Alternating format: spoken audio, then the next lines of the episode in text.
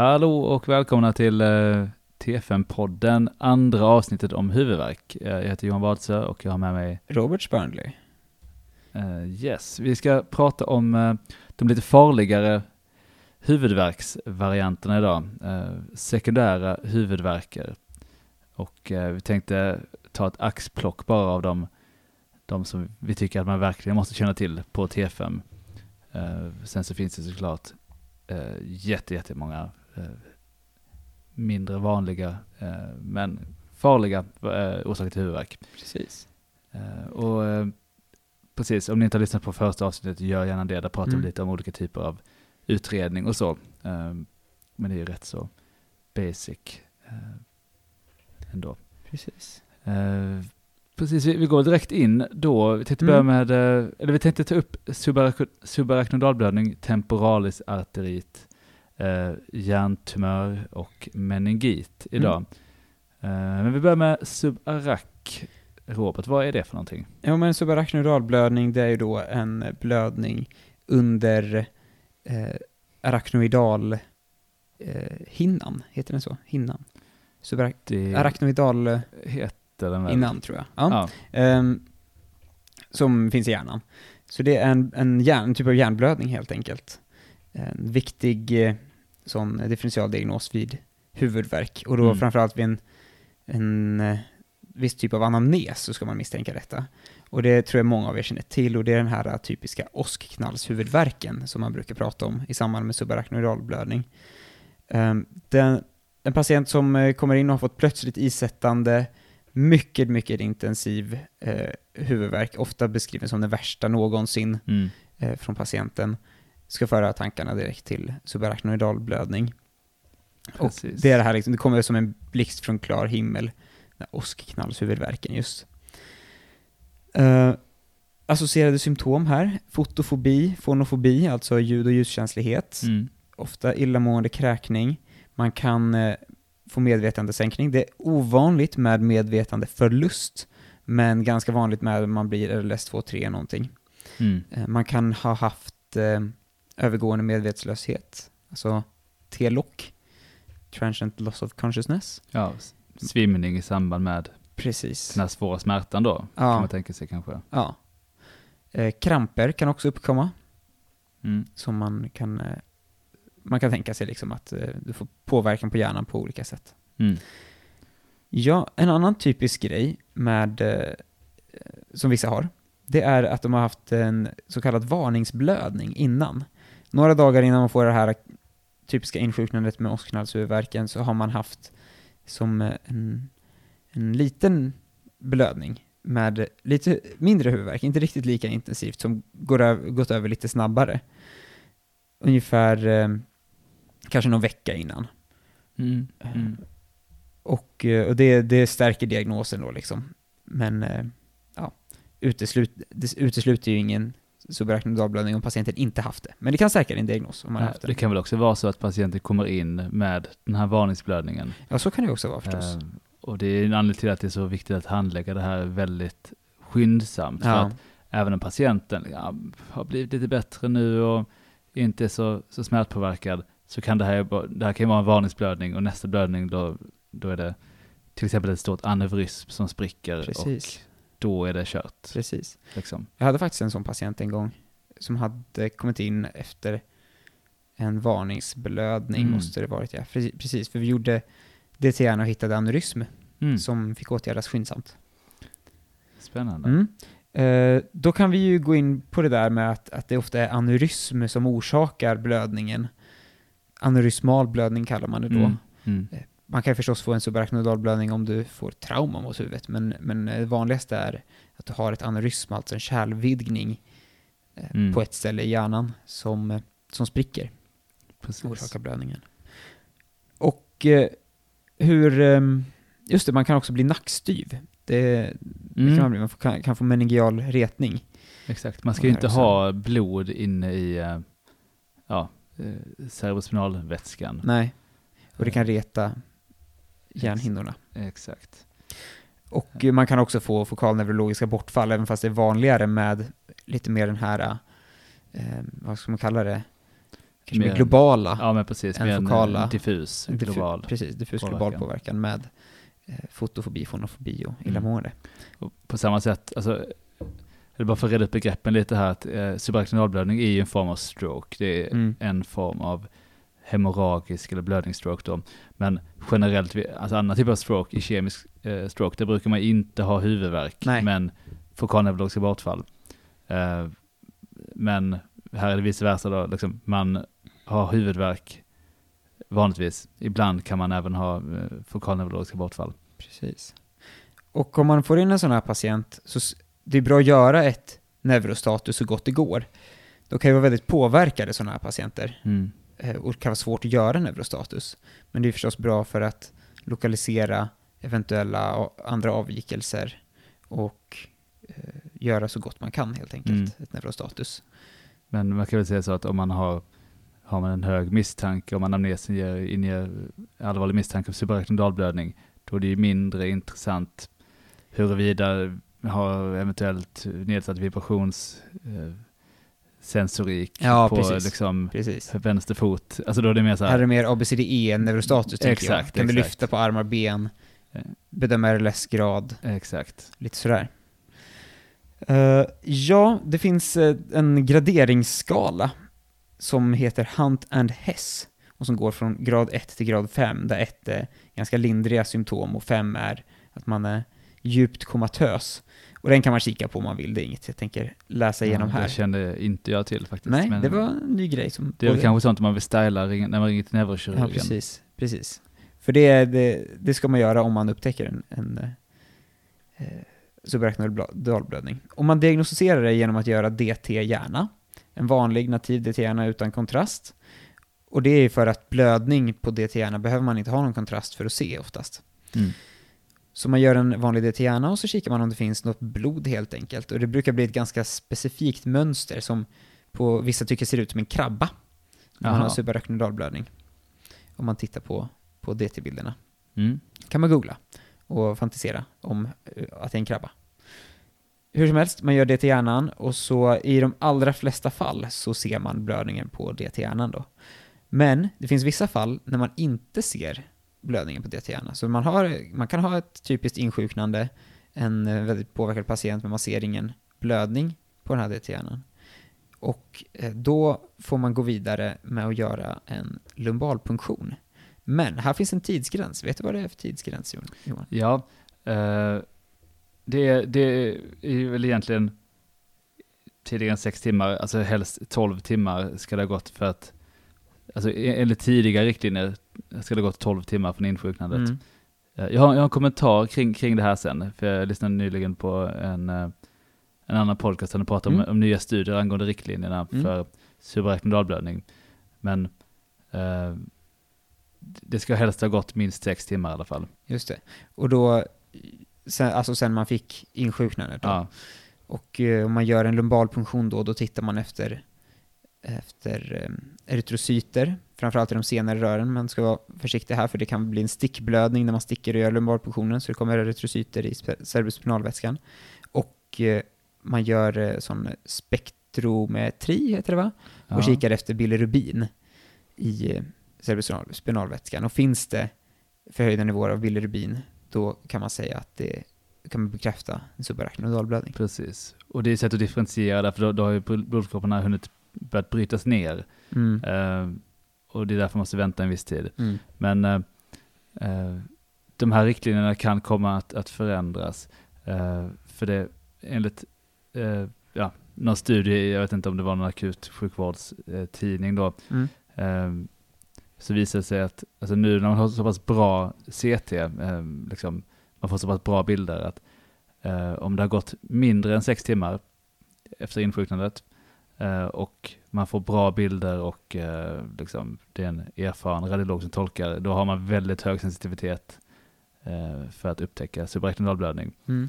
Så den här eh, akutläkaren då som, som eh, diskuterade den här studien resonerade att ja, troligtvis kanske man inte kommer behöva göra LP på de här som har en negativ DT om man har gjort en bra DT inom sex timmar.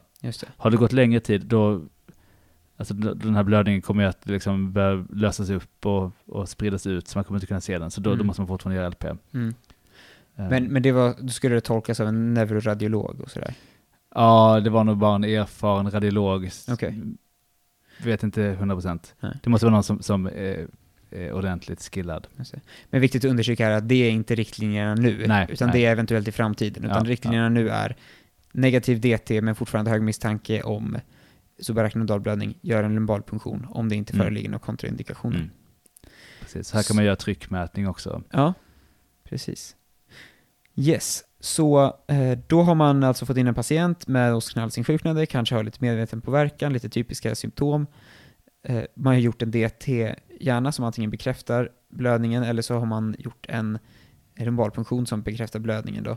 Och vad gör man då? Jo, då ringer man till neurokirurgerna och säger hej, nu har jag en patient här med subarachnoidalblödning och eh, ofta så, så tas patienten in till en neurointensiv avdelning då Mm. för eh, eventuellt om man ska göra en åtgärd, man kan gå in och, och åtgärda det här aneurysmet kanske om det finns en sån blödning som har skett. Eller eh, så ska man liksom göra någon sorts rehab, ehm, Mm. vet du det, terapi där. Precis.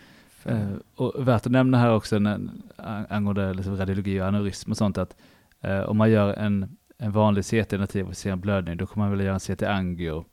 Eh, för att det, det behöver man göra för att se aneurysmen Ja. ordentligt. just det. Eh, så det är oftast det man gör.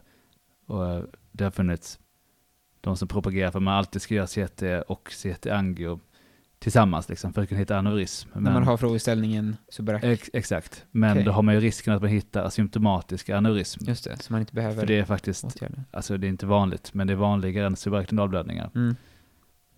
Lite fun fact, eller det är inte jättekul, men Ja, intressant. eh, eh, Emilia Clarke som spelar Daenerys Targaryen i Game of Thrones Ja, eh, har haft eh, två stycken subarachnoidalblödningar till följd av aneurysm och Mm. blivit opererad för det och helt återställd. Ja. Eh, efter inspelningen av första säsongen tror jag. Eh, väldigt dramatiskt. Undrar om det var därför som, som eh, Hon blev... det slutade som det slutade. Ja, just det. Just det. inte spoila Nej, just det. Ja. Uh, vi Ja. går på minerad mark. ja, men ja, ni kan ju läsa en. Det finns en artikel i kanske någon, New, New någon Yorker. skvallerblaska. Nej, men jag tror det var, det var en, en, ans, Ja, var det en ansedd tidning. Ja, men New Yorker, när hon eh, berättar om det här. Det är ändå intressant. Alltså, jag tycker alltid det är intressant att höra patientperspektivet. Precis. Eh, och veta att man har någonting i hjärnan som kan spricka och Ja, samtidigt en karriär som håller på att eh, dra iväg. Liksom. ja, det. Så Men det, det var ja, intressant att läsa om faktiskt. läs den. Yes, men det var subarachnoidalblödning. Jag tänkte inte gå in på, på det så mycket mer än så. Um, vår nästa diagnos, eller hade du något mer att säga där? Nej, jag bara drack en kopp kaffe. Ja. Eh, men det Eh, hela, en klunk. Då tar vi temporalis arterit då, som är nästa diagnos. då. Yes. Mm, Och här hör man nästan på namnet vad det är för någonting. precis. Viktigt att inte säga det för fort så att det blir temporalis artrit, som inte finns. Nej. Utan det, eller det kanske finns. Man Temporalis- har ju inga, ingen led i Nej men i närheten, tänk käkleden är ganska Ja. nära temporalis. Ja, den hur som här, helst. Ja, men det, det, det heter väl T, det är väl temporomandibulärleden eller sånt. Mm. Ja, TMD pratar man om tempor... Bla, bla, bla, jag vet inte vad det heter. Kanske det. Temporomandibular dysfunction eller något. Just det. Just det. Kanske. Hur som helst, temporalis arterit i alla fall. Det är en, eh, det är en reumatologisk sjukdom Mm. som drabbar eh, arteria temporalis. Kan drabba andra kärl också. Men arterit generellt då, det är liksom inflammation i artärer kan man säga, i kärlväggen. Eh, Temporalis arterit, det kallas även hjärtes, jättecellsarterit. Jättecellsarterit. Ja, det här var inte lätt att Nej, säga, men nej. ja. Och det är på grund av den histopatologiska bilden då. Man får symptom i form av huvudvärk och eh, kan ofta vara lite öm över, det här, eh, över tinningen och skalpen runt omkring. Mm, mm. Ehm, man eh, kan hitta symptom i form av en bultande och uppdriven arteria temporalis. Och lite typiska symptom här också är tuggklaudicatio. Många har hört talas om claudicatio i benen, som är fönstertittarsjukan, att man går, men man, sen måste man stanna för att man får liksom ischemi i benen och så måste man stanna och, och väntar på att, att, eh, att det går ur. Det. Men, eh, men det här blir tuggclaudicatio, alltså att du... Fönstertuggarsjuka. Ja, men precis. Att man, eh, man tuggar och sen så måste man väl, så får man ont av att tugga helt Mm. enkelt. Så man får ta en paus. Precis. Ehm, Eh, man kan ju även ha eh, synstörningar här av olika varianter. Och det, det är ett allvarligt tecken. Det Mm. måste man alltid fråga alla patienter som har, när man har minst en misstanke om temporalsarterit, om man har Mm. någon synpåverkan. precis. Ehm, och man kan få amaurosis fuga, alltså övergående synbortfall, eh, dimsyn, man kan ha ptos, eh, liksom hela synfält som faller bort, dubbelseende. Mm. Precis. Man kan också, ehm, i bilden kan också in- ingå subfebrilitet och feber. Eh, och sen kan man ha symptom som liknar PMR-symptom och det ses ungefär hos hälften av patienterna med temporalis arterit. Kanske vi måste se vad PMR är precis. för någonting också. Polymyalgia reumatica eh, kallas i vardagligt tal för muskelreumatism tror jag. Mm. Och det typiska där är så här ömhet över axlar, ehm, proximal muskula- muskulatur ofta. Ja, Ehm, jag kan det inte så noggrant, men, men att man har liksom, att man är muskelöm. precis. Yes. Eh, och eh, när man utreder det här då, precis som Johan sa, viktigt att fråga om eh, synpåverkan, synrubbningar. Men man gör, tar också lite blodprover. Man tar ju vanliga blodprover. Kommer det in någon patient till akuten så tar man ju det vanliga labbbatteriet med CRP, blodstatus, elstatus, KREA, hela den biten. Eh, men här ska man tänka också på att ta SR, Mm. som är eh, alltså den gamla sänkan. Ja, Gammal hederligt prov. Precis, gammalt hederligt prov. Som kan vara förhöjd. Eh, sen om man vill utreda det här lite närmre, det gör man ju ofta via reumatologen, eller så kan man göra det i primärvården, kan man göra så elforesprover och sånt där och kolla efter, efter eh, så här tunga, lätta kedjor och grejer. Men mer om det kommer på T7. Mm. Men typ, typiskt här är att man har en kraftigt förhöjd sänka. Ja, precis. Eh. Det, det, kan, det kan vara det blodprovet som man, ni behöver lära er, eller som kan vara bra Mm. att känna till. Ta ett SR om ni Precis. träffar en sån patient på Och akuten. är, är det helt normalt, då är det ju väldigt osannolikt att det skulle vara Mm. En temporalis arterit. Precis. Ja, och sen så går man vidare då. Om man misstänker temporalis arterit, då vill man ha en liksom histologisk eller patologiskt bekräftad bild. Mm. Vad säger man? Histologiskt bekräftad eller patologiskt bekräftad? Histopatolog, jag vet inte. Precis, och då gör man en temporalis biopsi. Och vi Ja. kikade på en, en YouTube-film om det här, eller hur? För vi läste i boken så här, ja men man ska ta en biopsi av temporalis, men det räcker liksom inte med en liten, litet, så här, vanlig liten stansbit eller något sånt där, utan man ska ha tre och en halv centimeter gärna av arteria temporalis som man ska skicka iväg till patologen. Alltså en lång rackarns Mm. segment av artären. Eh, så vi tittade på en YouTube-film och det, ja, det är precis vad de gör. De liksom knyter av artären och klipper ut en, en stor bit och sen så låter de det vara så. Ja. Får man klara sig utan. Det känns som att man borde kunna få temporalis, eller vad heter det, tuggklaudicatio Ja, eller hur? efter det. Eller hur? Men ja, man har bra kollateralförsörjning. Antar det. Precis. ehm, man, ehm, just det, jag kan ta upp i statusfynd som man kan göra också. Man, eh, man ska göra ett ordentligt kärlstatus, för förutom att man har arterit i eh, arteria temporalis så kan man ha det i andra artärer också. Man kan ha det i aorta, man kan ha det i, i ehm, radialis, i alla möjliga ställen i kroppen. Så då är det bra att, att eh, ta blodtryck i båda armarna, eh, Mm. känna pulsar eh, och så vidare. Göra en, en liten undersökning av kärlen. Och eh, misstänker man att man har arterit i andra ställen också, liksom, så kan man eh, via reumatologen göra sån här PET-CT för att leta efter, Mm. efter andra härdar. Men, men, det är lite överkurs. Inte så lite. Vad säger Det du? är jätteöverkurs Ja, okej. för T5. ja, det, det, Ja. det är möjligt. Hur Reumatologi är så himla knepigt, men det är Ja. väldigt, väldigt spännande. Ja. Men, eh, ja. Absolut. Hur som helst, behandlingen. Kortison. Eh, Ja. Som är det mesta inom reumatologin. det, det, är, det är det lätta. Det är mycket Mm. kortison inom reumatologin och hud.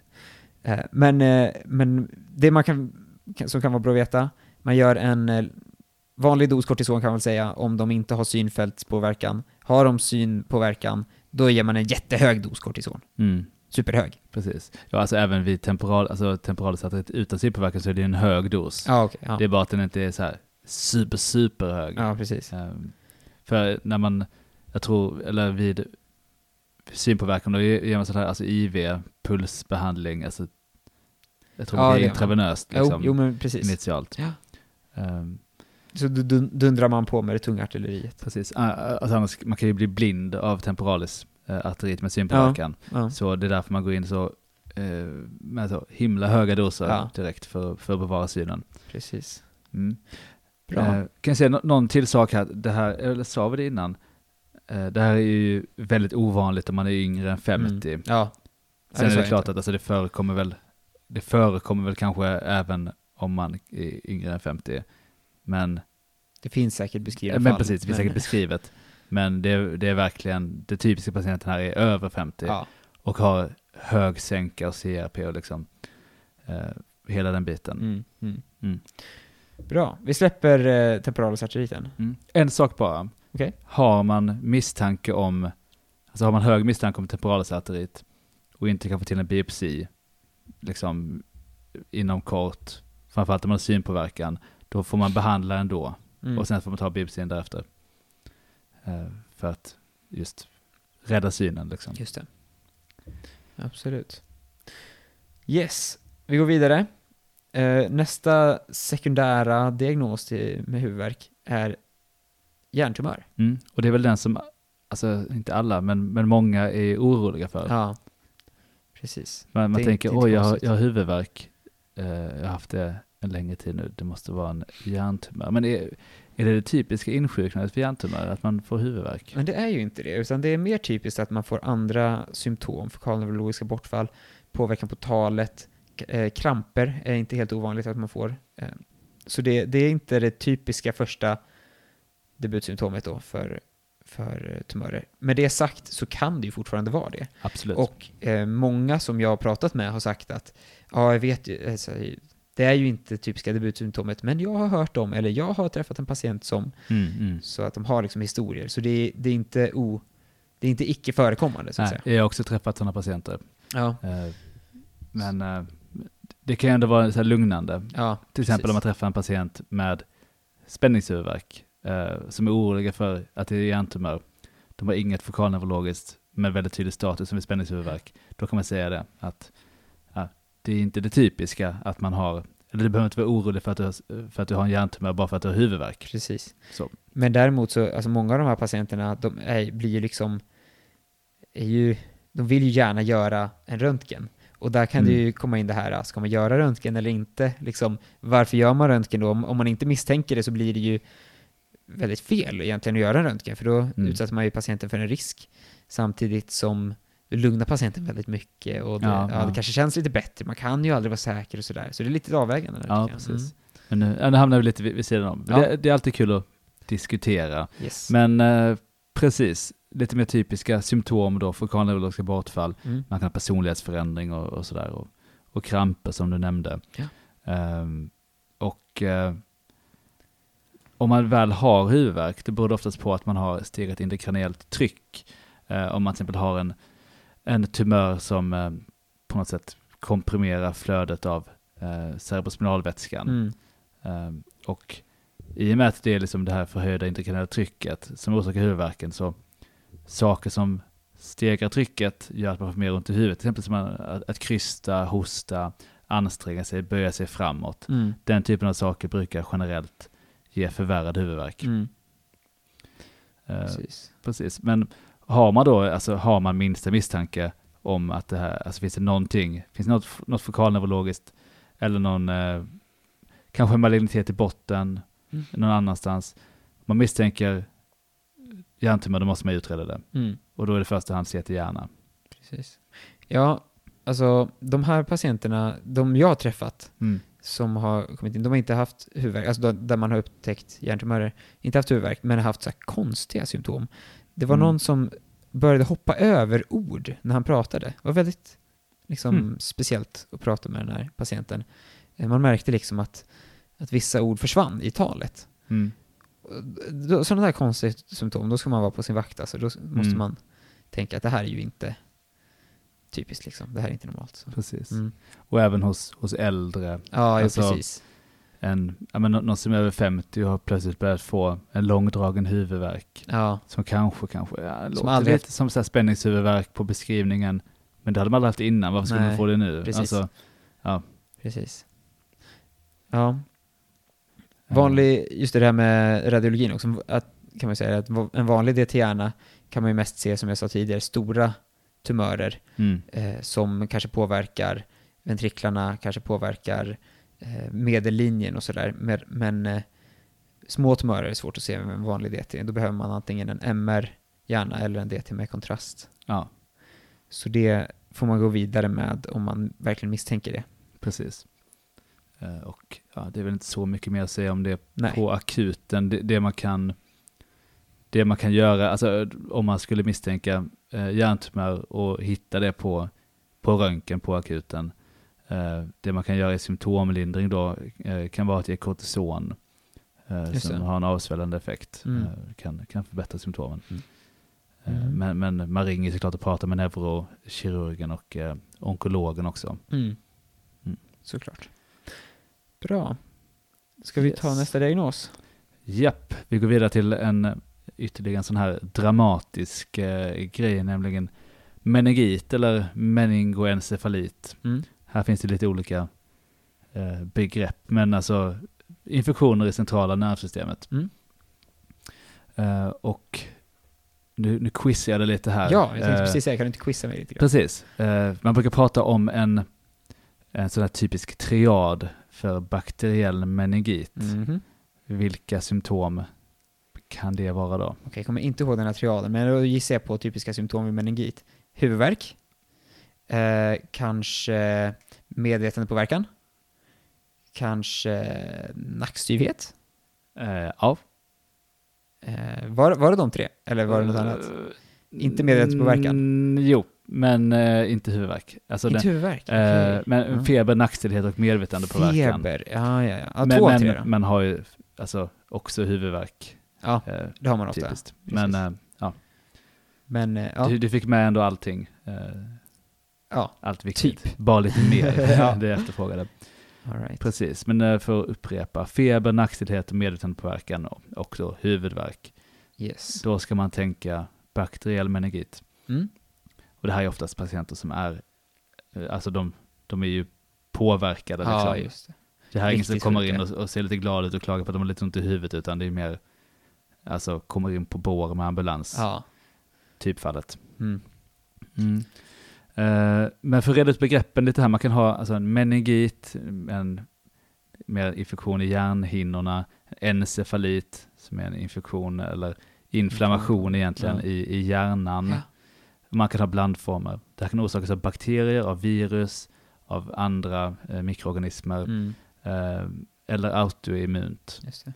Också så slaggprodukter, typ vid... Eh, eh, eh, tänkte jag på leverencefalopati. Ja men just det. Mm. Eh, Typ ammoniumjoner. Exakt. Sidospår. Sorry. Precis, det, det är nog, det är väl inte en infek- eller inflammation utan mer en Förgiftning. Ja, det kanske är en Toxisk påverkan, liksom. inte encefalit egentligen. Men ja, precis, men, men, men då kan man, eh, kan man te sig också så här dåsig och förvirrad och, och så. Ja. Ehm, precis, men utöver de här symptomen som vi nämnde tidigare kan man ha, man kan ha kramper, man kan ha fokalneurologiska symptom och så också. Eh, lite riskfaktorer här, känner du till några riskfaktorer för, Mm. Om vi tänker bakteriell meningit? Alltså jag tänker eh, öroninfektion. Mm? Kan man säga att det är en Varför det? riskfaktor? Ja, Ja, men det ligger, det ligger nära i anslutning eh, Exakt, till, till hjärnan helt enkelt. Det är väl en sån typisk grej att man kan precis, få avgöra. precis. Annan tänker jag mig kanske om man är immunsupprimerad, supprimerad, Exakt. dåligt immunförsvar. Mm. Det kan ju vara att man står på behandling, eller att man har hiv eller Precis. sånt. Det, det är ovanligare i den här delen av världen att man har obehandlad hiv, men, Mm. men ja. Ja. Annars eh, kan det vara mer säkert, säkert ålder. Ja, men precis. Om man har hög, eh, men hög ålder eller liksom nedsatt allmäntillstånd, Ja. eh, eh, pågående alkoholmissbruk Mm. eh, och sådär. Just IV, det, just det. IV-droganvändning ja, och så. förstås. Mm. Eh, Ja, ja, men det finns ju massa saker. Men, Ja, men här får man, man får tänka lite bredare. Liksom. Vad har vi Mm. för person framför? Finns det några uppenbara riskfaktorer? Mm. Man har rest nyligen i ett, ett område där man har mycket eh, meningokocker till exempel, endemiskt. Så. Ja. Eh, ja, men handläggning här då? Mm. Om det kommer in någon och du, och du misstänker att ja, men den, här, den här- den här personen eh, skulle mycket väl kunna ha bakteriell meningit. Hur vill du agera? Ja, här är ju, här är ju eh, kvickhet A och O, alltså tid är ju jätteviktigt. Ehm, och först tror jag, först skulle jag nog bara göra ett snabbt ABCDE för att säkerställa vitala funktioner liksom. Mm. Se till så att patienten inte dör medan jag håller på att, att greja med meningiten. Men har jag gjort mitt ABCDE snabbt, alltså eh, översiktligt ABCDE nästan skulle jag säga, Ja. för att det skulle vara så snabbt som möjligt. Då skulle jag så snabbt som möjligt försöka få till en lumbal punktion. Eh, För det vet jag att, att det ska man få till snabbt. Och eh, för att kunna bekräfta min diagnos, för det, det är så man bekräftar diagnosen, Mm. eh, meningit, eller bak- bakteriell meningit, det är med lumbal punktion och analysera cerebrospinalvätskan. Och så fort det är gjort, alltså nästan i samband med att, att jag gör min lumbal punktion, så vill jag sätta in kortison intravenöst och sen antibiotika eh, intravenöst. Men gärna kortisonet först förstås. Mm. Eh, för att det har haft bevisat bättre effekt. Mm. Och eh, du nämnde det här med, med LPn för att bekräfta diagnosen. Mm. Alltså, eh, jag, jag antar att du, att du inte menar att du vill vänta på analysen av det här provet. Alltså, nej precis. Jag vill, jag vill ha den, jag vill ha, ehm, jag vill ha provet för att kunna skicka på odling, Exakt. kunna analysera provet, men såklart så, så behandlar jag ju på min, den kliniska bilden. Precis. Eh, jag väntar absolut inte på provsvaren, men jag vill gärna veta vad jag tampas mot sen i ett senare skede. Exakt. Och om den skulle vara helt blank, då får jag ju reevaluera min diagnos och tänka okej, det här var inte eh, bakteriell meningit, även fastän alla de kliniska Mm. tecknen tydde på det, då kanske jag sätter ut antibiotikan.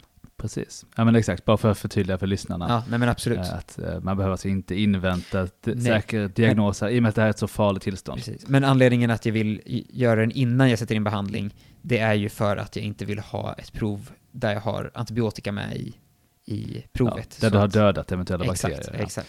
Eh, vad man faktiskt kan se på den här lumbalfunktionen om man eh, ska vi säga, Medan man tar det? ja, har, har tur, höll jag på att säga, Ja. det, låter, det är väldigt fel i sammanhanget, men eh, man kan faktiskt se alltså, att, att eh, den här cerebrospinalvätskan ser grumlig ut. Liksom. Mm. Och ser man det, att det, att det läcker ut nästan liksom varaktig cerebrospinalvätska, då har man ju diagnosen ännu mer starkt Ja, direkt. Liksom. ja. Eh, I vanliga fall så är den ju helt klar. Mm.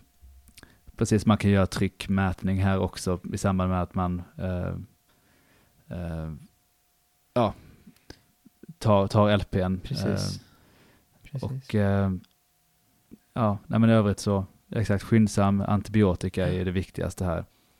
Det finns någon sån här eh, paradoxal regel, tror jag, som man får lära sig i T9, att eh, du ska göra LP innan du sätter in antibiotika, men LPn får inte fördröja administrationen av antibiotika. Precis. Vilket det, ja, Mm. Nej, men, och, och det är en viktig poäng här, för att det finns ju eh, kontraindikationer mot lumbalpunktion. just det. Eh, och det är liksom generellt då om man har, dels om man har en lokal infektion, Mm. precis där.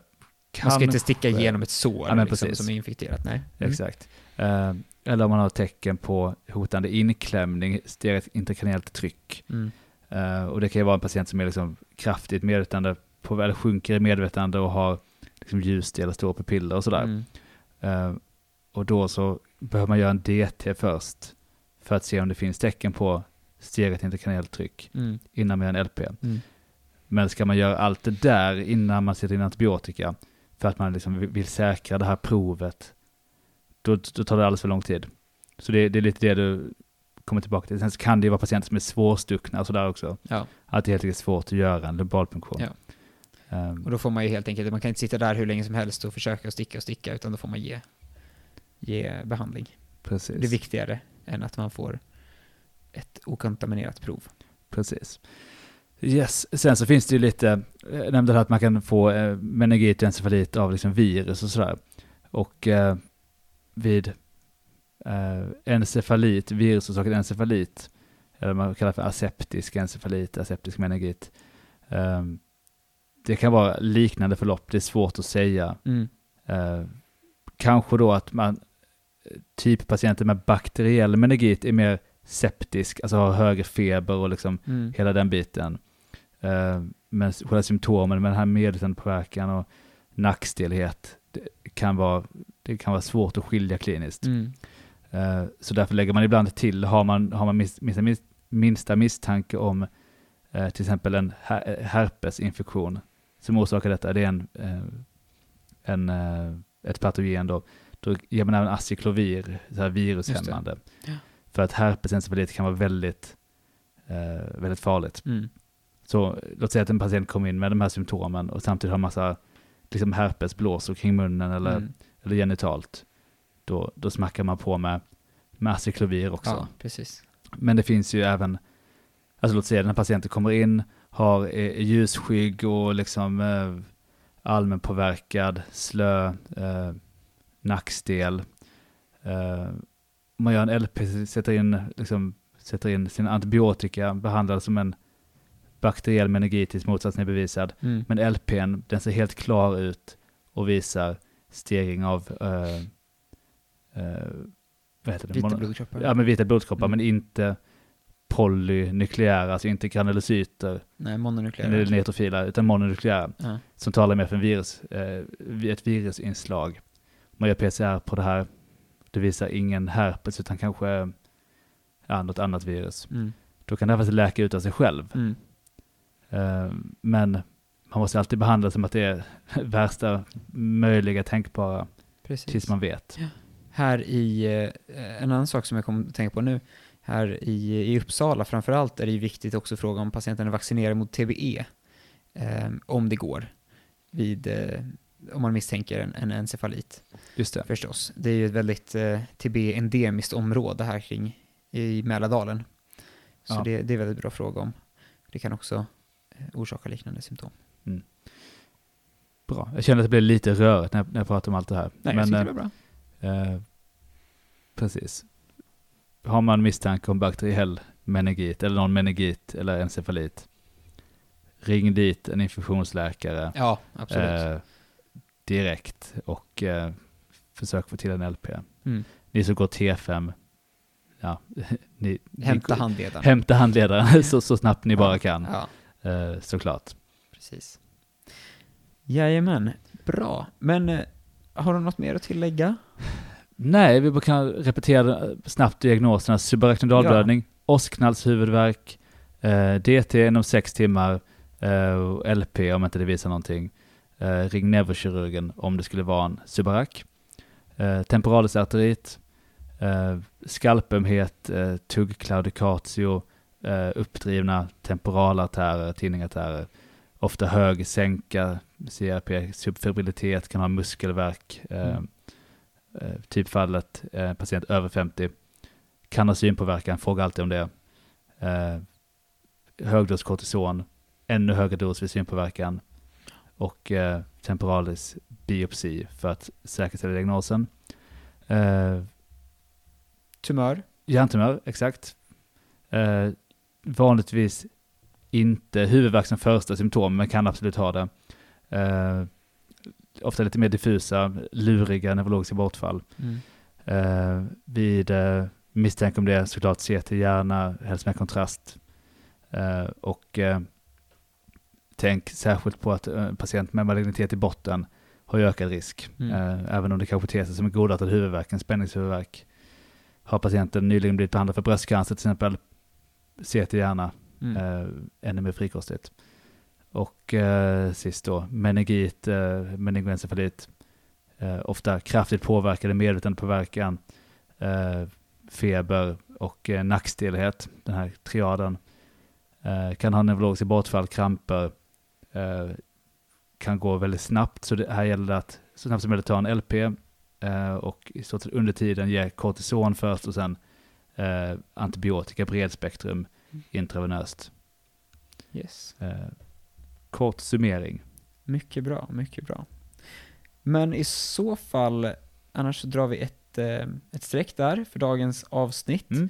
Eh, uppmanar alla att skicka in eh, frågor, synpunkter, önskemål till t5podden.gmail.com.